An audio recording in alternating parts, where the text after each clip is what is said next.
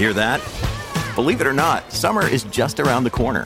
Luckily, Armorall, America's most trusted auto appearance brand, has what your car needs to get that perfect summer shine. Plus, now through May 31st, we'll give you $5 for every 20 you spend on Armorall products. That means car wash pods, protectant, tire shine, you name it. Find out how to get your $5 rebate at armorall.com. Armorall, less work, more clean. Terms apply. Good morning, Oregon, and happy weekend. This is Mary Mooney from the Oregonian Oregon Live, and here's a quick look at some of our best stories to keep you informed, entertained, and enjoying Oregon this weekend.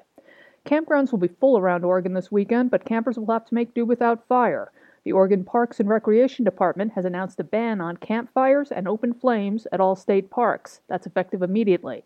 The ban is expected to last one week and is a response to Governor Kate Brown's recent statewide declaration of wildfire emergency.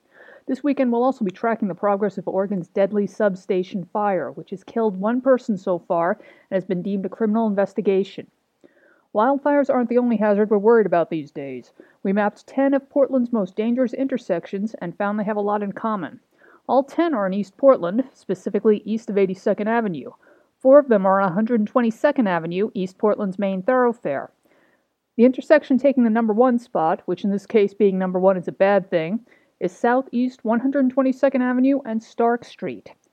Over five years, it saw 122 total crashes, one fatality, and three serious injuries. Our list takes you through the most dangerous intersections, where they are, what makes them so bad, and what the city plans to do about it. But the news is not all bad. Plans to give Portland area its fourth Chick fil A restaurant have been approved.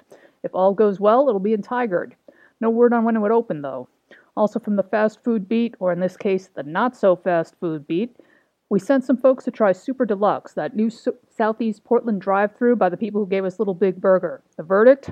The deluxe burger and the bacon burger were terrific, but the milkshake machine was busted, and the 40 minute wait in the drive through was a turnoff. For these and more news stories, pick up today's copy of The Oregonian or head to OregonLive.com. We'll be back Monday morning with another flash briefing.